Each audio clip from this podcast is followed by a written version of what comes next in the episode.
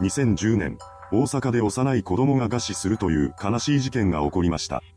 今回は責任を問われた母親の生い立ちと事件の内容をまとめていきます。1987年5月8日、後に加害者となる女、下村早苗が三重県四日市市で生まれました。父親は高校教師として働いており、母親は主婦をしていたそうです。子供は下村の後にも二人の妹が生まれていました。そんな下村家ですが、子供が小さい頃から両親の関係は良くなかったそうです。そしていつしか両親は別居するようになってしまいました。その際、三姉妹は母親の方について言っています。しかし、母親はろくに彼女らの面倒を見ようとしませんでした。夜遅くになっても母親が帰ってこないということは日常茶飯事だったらしく、下村ら三姉妹が父親に電話を入れることもあったそうです。そのような状況がしばらく続き、ついには母親が家を出て行ってしまいます。そのタイミングで両親は正式に離婚したようです。それはまだ下村が7歳の時でした。両親の離婚後、三姉妹は父親に引き取られています。ただ、高校でラグビー部の監督をしていた彼は部活動の方ばかり気にしていたらしく、家のことは二の次でした。そのため、娘たちは寂しい生活を送っていたようです。そんな中、下村が小学3年生の時に父親がある女性を連れてきます。その人物は彼の再婚相手でした。これにより、三姉妹には新たな母親ができたのです。ただ、この義母も下村らに愛情を注いでくれることはありませんでした。実は相手側にも連れ子がいたのです。そして彼女は自分が産んだ子供だけを可愛がっていました。具体的には自分の子に高い服を買い与える一方で、下村らには安い服しか買わないなどしていたそうです。そのようにして露骨な差別的扱いを受けていた下村は義母のことを嫌うようになっていきます。ただし、その苦痛も長くは続かなかったようです。それは再婚から3年後に父親が2度目の離婚を決意したからでした。当時の下村は家庭のことを後回しにする父親や自分の子供だけを可愛がる義母に代わって、妹の面倒を必死に見ていたようです。ただ、いくら姉とは言っても彼女はまだ小学生でした。当然ながらストレスは溜まっていきます。また、義母と父親との離婚に関しても、結果的に喜ばしいことだったとはいえ、父親の行動に振り回されていることには変わりありません。そのような中で育っていった結果、下村は中学生になった頃から飛行に走るようになってしまいました。学校に行かない日々が続き、行ったとしても不良らとしか仲良くしません。見た目も派手になり、中学生でありながら夜遊びを繰り返すようになっていったそうです。そして家に帰らない日も多くなります。そのようにして家出をしていた下村でしたが、当時の彼女にはお金がありませんでした。そこで下村が取った行動は援助交際だったのです。彼女は未成年でありながら体を売ることでお金を作るようになってしまいました。そうして手にしたお金で下村は夜遊びをしていたそうです。ただ、彼女の見た目はまだ子供でした。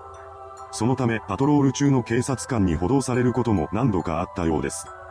そのようにして下村はどんどん悪い方向へと進んでいってしまうのですが、そうした環境に身を置いていると悪い人たちが寄ってきてしまいます。そんな中で彼女は何人かの男に乱暴されてしまったのです。この出来事は相当なショックだったことでしょう。それと同時に下村は自分が妊娠しているのではないかという不安に駆られるようになります。しかし、そのことを父親に相談することはできませんでした。そこで彼女が頼ったのは当時の担任教師だったようです。この先生が助けになってくれたらしく、それからの下村は適切な対応を取ることができました。一方で、父親は自身の行動を変えようとはしなかったそうです。娘がそんな状態になっていたというのに、彼は面倒を見切れないと考えていました。そこで父親が取った行動は知人に下村を預けて、彼女をそこから高校に通わせるというものだったのです。ここでも彼は娘と向き合おうとしませんでした。ですが、これは結果的に下村をいい方向へと進ませたようです。預かり先の知人は彼女にしっかりと向き合い、愛情を注いでくれました。ここで幼少期に感じることのできなかった優しさを感じた下村は飛行に走るのをやめ、落ち着きを取り戻していきます。高校の3年間を知人宅で過ごした彼女は問題を起こすことなく高校を卒業し、再び地元に戻ってきました。それからの下村は割烹店に就職しています。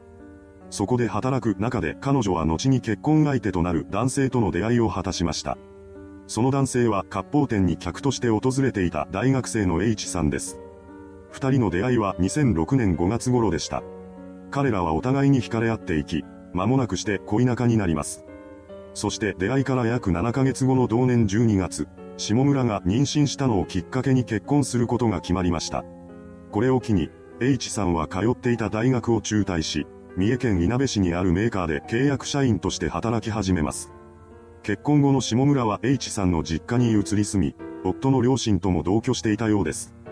疑心との関係は良好で、当初は幸せな結婚生活を送っていました。そして2007年5月、彼女は長女の桜子ちゃんを出産します。そうして母親となった下村は我が子をとても可愛がり、子育てにも真剣に取り組んでいました。そんな彼女を夫の H さんや疑心もサポートしてくれていたようです。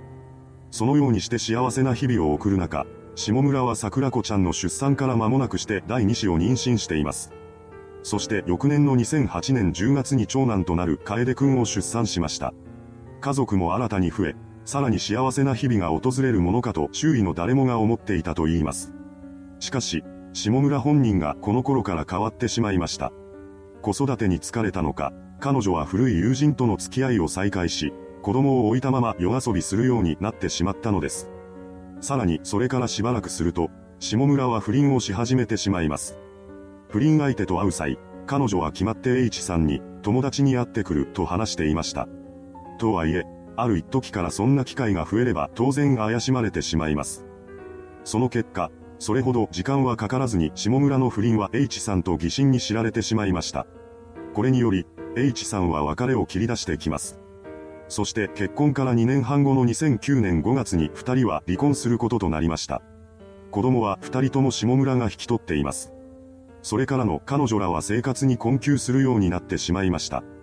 というのも、元夫である H さんは離婚の理由が下村の不倫であることを理由に養育費を渡そうとしなかったのです。確かに離婚に関して非があるのは下村なのですが、そのことに子供は一切関係ありません。離婚したとしても、彼が父親であることには変わりないのです。それなのにもかかわらず、H さんは父親としての責任を果たそうとしませんでした。生活のため、下村は仕事を探すのですが、条件の良い就職先はなかなか見つかりません。そこで彼女が選んだ勤務先はキャバクラだったようです。そうして働き始めてからの下村は昼間に子育てをし、夜になると働きに出るという生活をするようになります。そんな状況でも子供は成長していきます。そして長男である楓くんの1歳の誕生日が近づいてきました。そこで下村は元夫の H さんに連絡を取り、一緒に誕生日を祝ってくれないかと話しています。ですが彼がこの誘いを受けることはなかったそうで、誕生日当日にも祝いの言葉一つありませんでした。そうして下村と二人の子供たちは孤立感を高めていったのです。その中で下村は大阪市西区にある風俗店で働くようになります。そこで働くことで、店が用意していたマンションの一室に住むことができたのです。彼女は子供らと共にそのマンションに引っ越します。この頃には下村の限界が近づいていたようです。彼女の心はすり減り続けていました。その結果、下村は子供なんかいなければよかったと思うようになっていきます。そしてその思いは行動にも現れるようになってしまいました。なんと、彼女は部屋に子供二人を放置したまま複数の男と遊び回るようになってしまったのです。この時点で長女の桜子ちゃんは3歳、長男の楓くんに関してはまだ1歳でした。そんな小さな子供が自分たちで身の回りのことをできるはずがありません。それなのにもかかわらず、下村は母親としての責任を放棄して男遊びに明け暮れたのです。遊び始めたばかりの頃は何日かに一度は帰っていたようですが、次第に帰らない期間が伸びていきます。さらに下村は家を出る際、子供が外に出られないように扉を粘着テープで固定していました。これにより、子供たちは身動きが取れない状態になってしまったのです。まだ幼い二人はただ泣くことしかできませんでした。その声を聞いて不審に思ったマンションの住人が通報を入れることもあったそうです。これを受けて子供相談センターの職員が何度かマンションを訪れていたようですが、下村と面会することはできませんでした。当の本人である下村は家に帰ろうともせず、ホストクラブ通いをしていたそうです。当時の彼女はホストに惚れ込んでおり、風俗店で稼いだお金のほとんどを貢いでいました。母親がそんなことをしている間も二人の子供は食べ物がない部屋に閉じ込められていたのです。二人はずっと母親の帰りを待ち続けていました。そのまま時は流れていき、2010年7月29日を迎えます。この日、風俗店の上司から下村にある連絡が入ってきました。その内容は部屋から異臭がするというものだったのです。これを受けた下村は貢いでいたホストの家から自宅マンションへと帰っていきます。この時点で彼女が最後に家を出た日から50日が経過していました。そうして下村が自宅に到着します。彼女がドアを開けると、そこには変わり果てた姿の桜子ちゃんと楓くんが横たわっていました。それを見た下村ですが、通報を入れようとはしていません。それどころか、連絡をしてきた店の上司に対して部屋に入らないでほしいとだけ伝えて再びホストの元へと向かったのです。もはや彼女に母親の影はありませんでした。そこにいたのは頭のおかしい殺人犯です。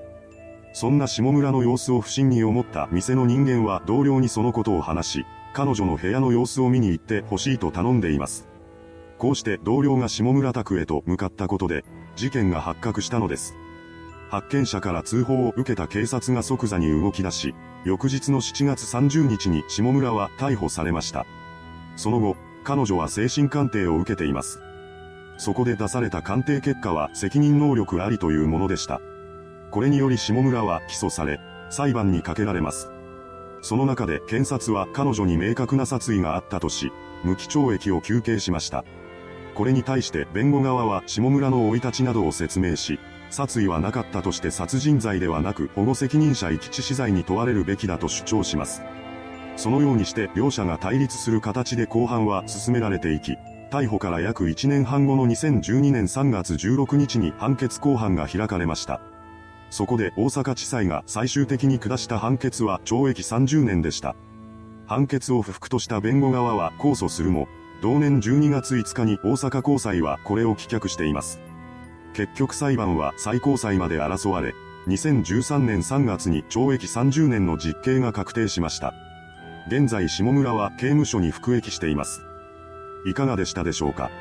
男遊びに明け暮れて子供を死なせた母親。彼女の周りにいた大人も親としての責任を果たしていない人がほとんどでした。誰か一人でもまともな大人が近くにいれば、結果は違ったものになっていたのかもしれません。本件は無責任な大人たちによって引き起こされた事件だったのです。それではご視聴ありがとうございました。